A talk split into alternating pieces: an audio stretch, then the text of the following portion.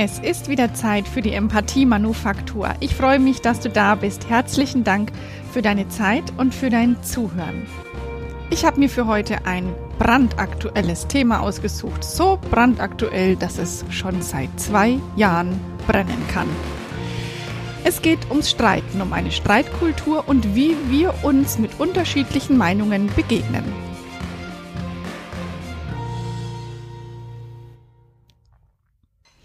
Nun, ich habe lang hin und her überlegt, wie ich diese Folge aufziehe, wie ich sie an den Mann, an die Frau bringe, mit welcher Haltung ich diese Folge einspreche. Und ähm, zuerst sollte sie heißen Tacheles reden.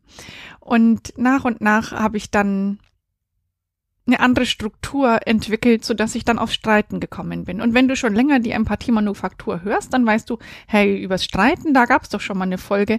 Das ist richtig. Allerdings beziehe ich diese Folge Streitkultur am Streiten 2022, so geht's richtig, das solltest du wissen, darum, um den Streit in unserer Gesellschaft, der Streit, der unter uns entbrannt ist aufgrund der Pandemiesituation. Und ich mag dich erstmal teilhaben lassen an meinen Gedanken, warum ich diese Folge aufnehme. Und zwar stelle ich für mich fest und für den Fall, dass es aus deiner Sicht anders ist, wär, würde ich mich total freuen, wenn du mir das sagst. Ich stelle fest, dass Gespräche mit Menschen immer anstrengender werden, weil jeder erstmal für sich abcheckt, was für einer denn da überhaupt gegenübersteht. Früher hat man gefragt, und da kann ich mich tatsächlich noch dran erinnern, ja, so alt bin ich schon. Welches Gebetbuch hatten da andere? Hat er das richtige Gebetbuch? Hat er überhaupt ein Gebetbuch? Das Gebetbuch wurde zum Impfbuch und heute heißt es, bist du geimpft oder bist du ungeimpft? Hast du ein aktuelles Impfbuch? Ist es ausgefüllt oder ist es nicht ausgefüllt? Aus meiner Sicht ist doch die Frage eine ganz andere, nämlich wie? Wie spreche ich mit dem anderen? Denn ich denke, jeder hat das Recht, seine Meinung frei zu äußern. Also muss man doch erst gar nicht mal abchecken, ob der andere geimpft ist oder nicht. Und ich finde auch, Demonstrationsrecht ist ein demokratisches Recht in unserem Land, das man nutzen darf und auch sollte. Was ich in Frage stelle, ist die Art und Weise, wie sich Menschen in der heutigen Zeit ausdrücken. Und zwar habe ich von einer Kollegin gehört, die in der Pflege arbeitet, dass auf deren Station die Kollegen sagen, ah, jetzt habe ich mit der Dienst, die ist doch ungeimpft, Mann, nur wegen der haben wir das noch. Und da geschieht ein Auseinanderdriften von Kollegen und zwar auch noch in der, in der Situation, in, in der Thematik, in der wir Zusammenhalt so, so dolle brauchen. Dann habe ich mitbekommen, wie Ungeimpfte über Geimpfte sprechen. Ich hatte ein, ein Zoom und ähm, mit einer, ja, ich muss sagen, mit einer Bekannten, mit einer ganz, also mit einer kurz, die ein, mit einer Frau, die ich erst ganz, ganz kurz kenne, die hatte ein paar Fragen an mich. Und naja, man kommt ja in den heutigen, in der heutigen Zeit nur noch aufs Thema Corona, wenn alles andere besprochen ist.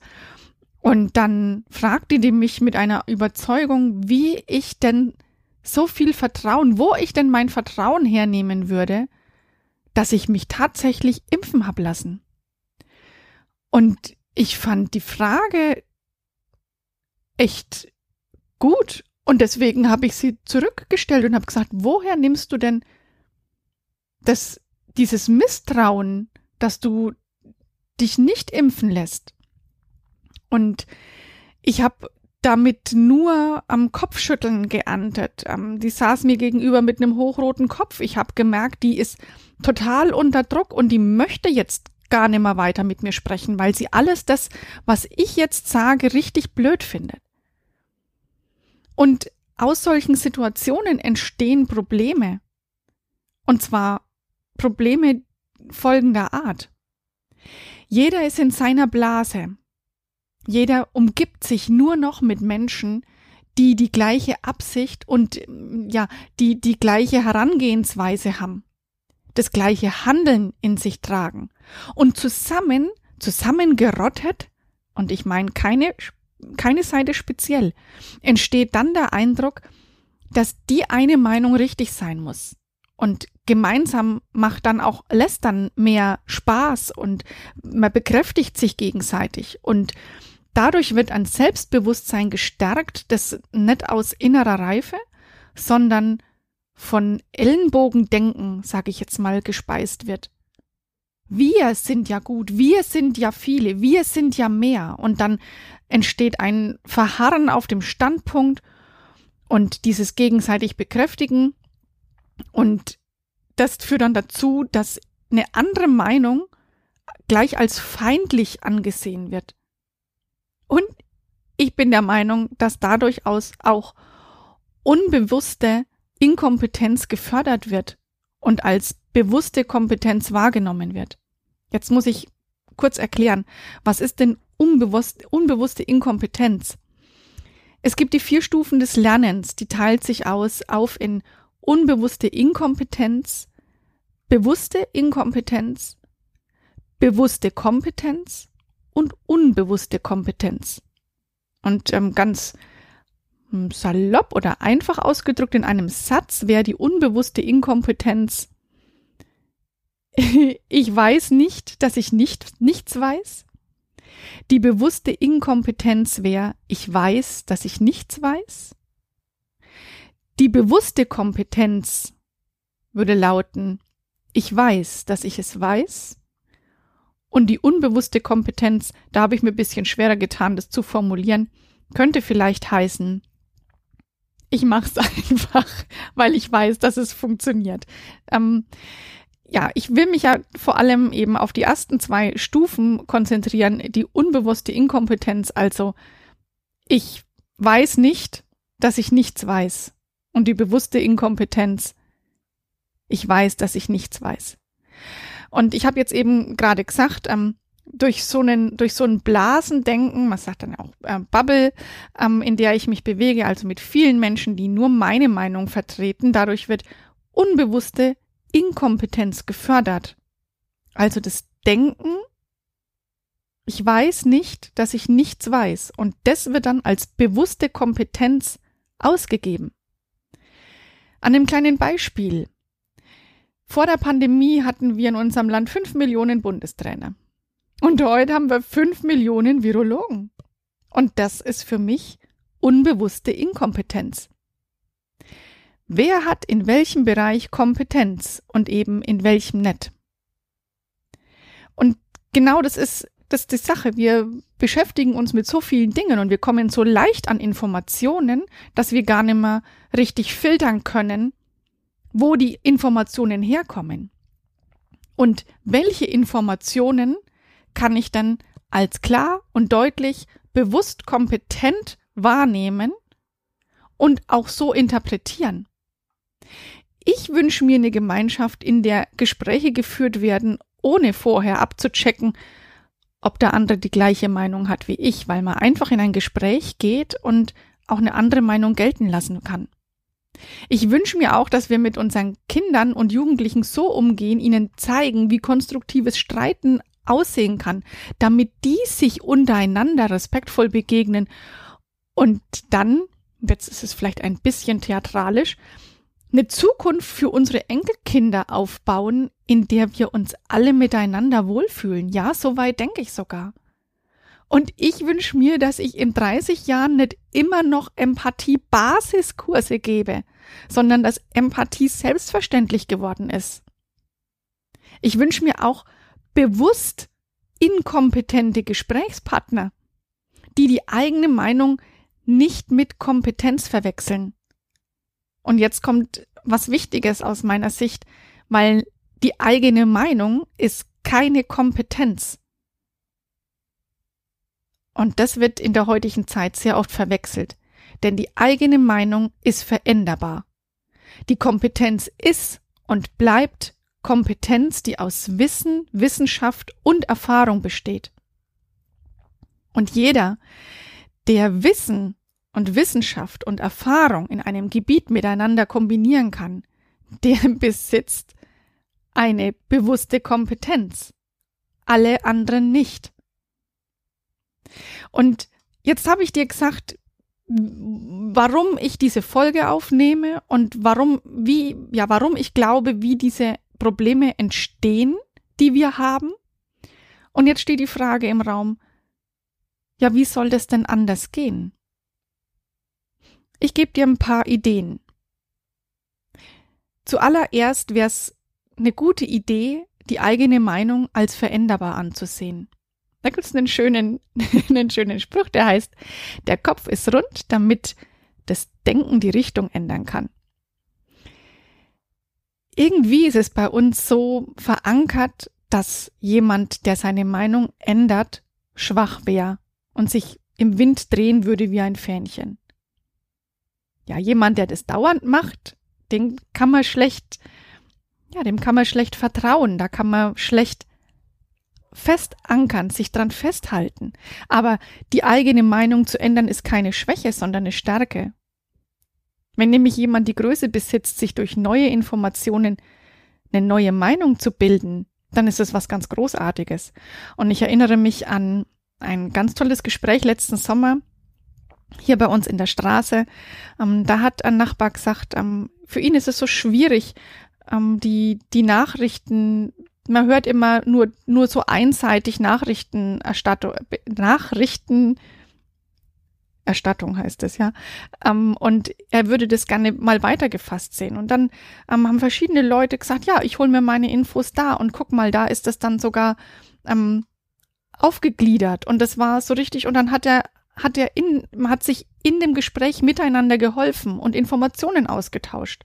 Und der Nachbar, der am Anfang die Meinung hatte, Nachrichten, das ist alles so schwierig und es ist ja alles so einseitig, der hat dann eine andere Sichtweise gekriegt und hat gesagt, das ist toll, dass wir uns unterhalten haben, ich werde das ausprobieren. Unsere, unsere Bubble, unsere Blase, in der wir uns vermutlich aus einem Sicherheitsbedürfnis raus geschaffen haben, aus der können wir uns mit so einem Verhalten rausbewegen. Und uns öffnen und andere Meinungen gelten lassen. Also das ist für mich ein ganz großer Punkt, zuzuhören. Und dann gehört dazu, dass wir uns wieder bewusst machen, dass Streit immer auf Strategieebene passiert.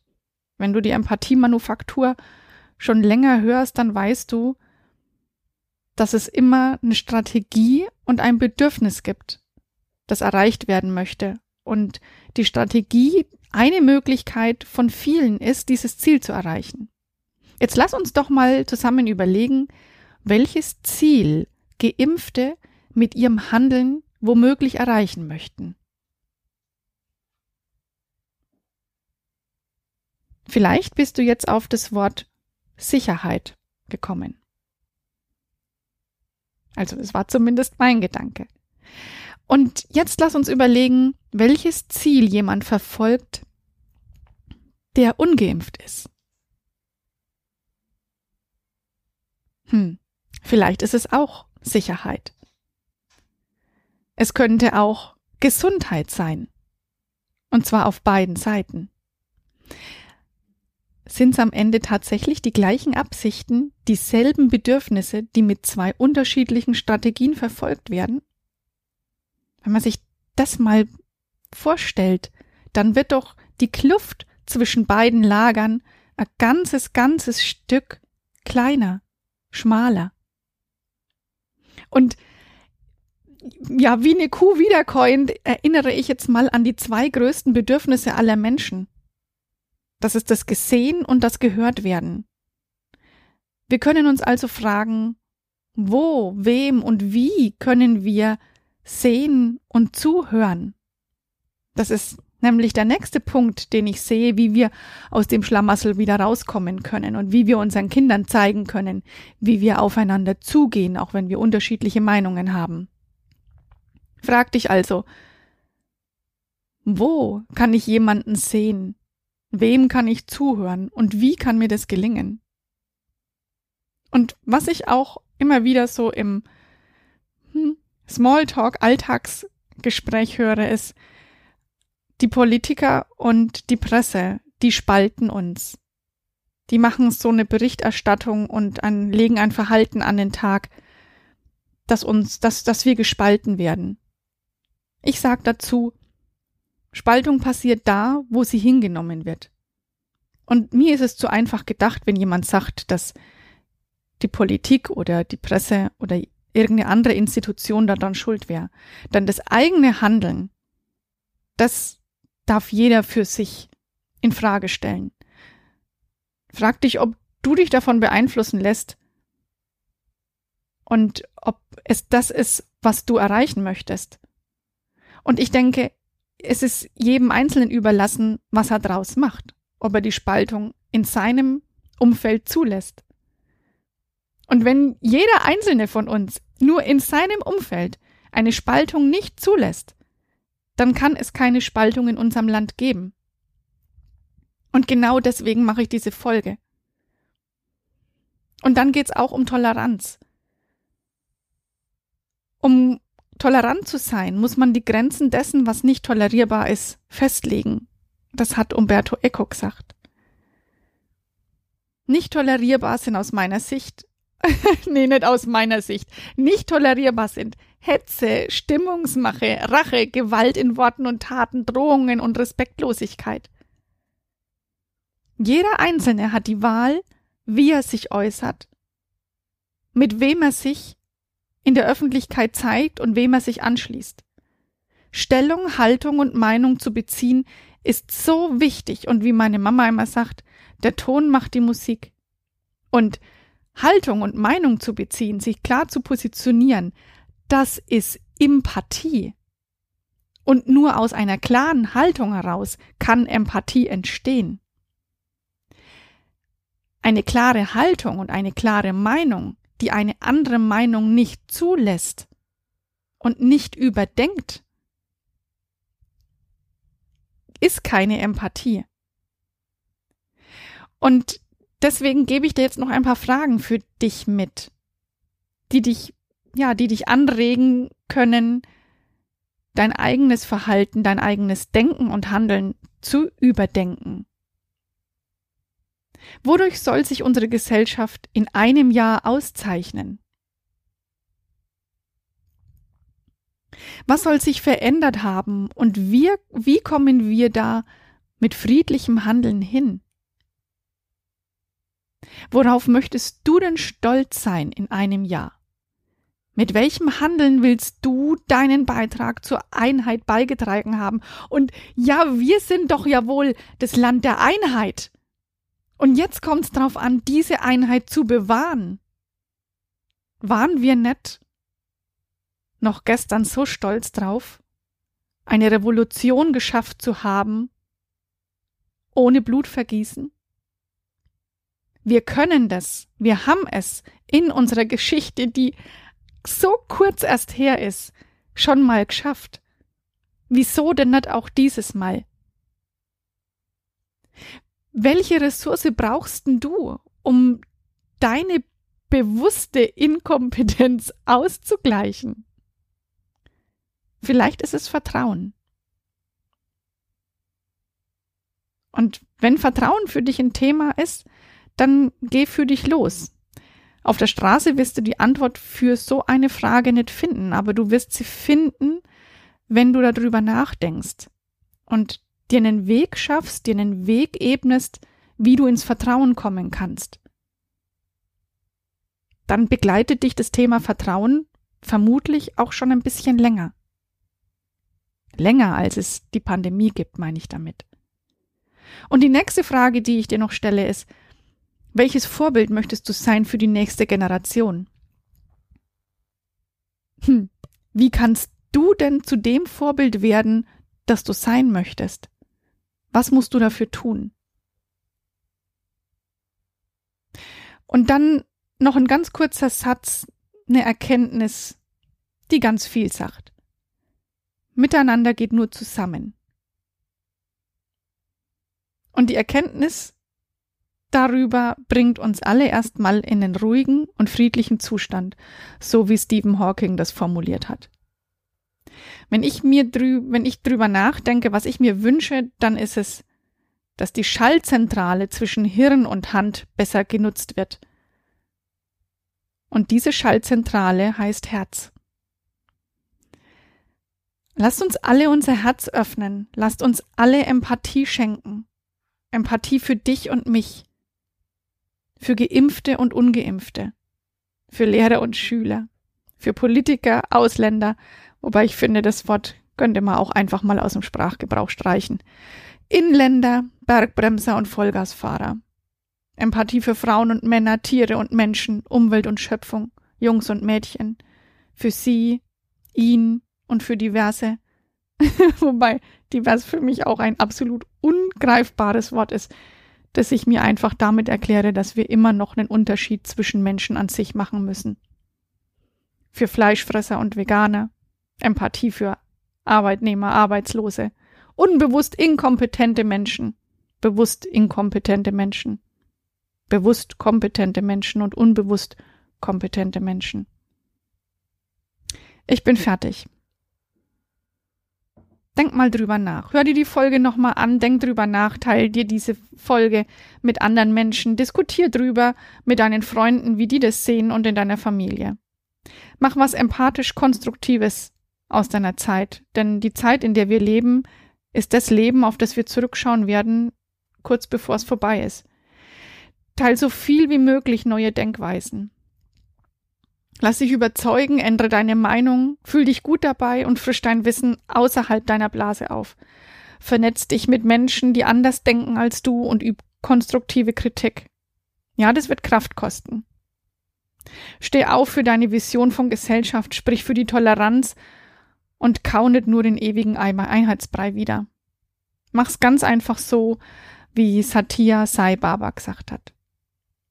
Bevor du sprichst, frage dich, ist es richtig? Ist es wichtig? Ist es sicher die Wahrheit? Ist es besser als die Stille? Ich wünsche dir eine wunderbar schöne Woche. Lass es dir gut gehen. Wir sehen uns, hören uns in zwei Wochen wieder. Melde dich bei mir, schreib mir, wenn du Gedanken zu dem Thema hast. Ich denke, das ist ein Thema, was uns alle berührt. Bleib gesund und komm mal auf die andere Seite.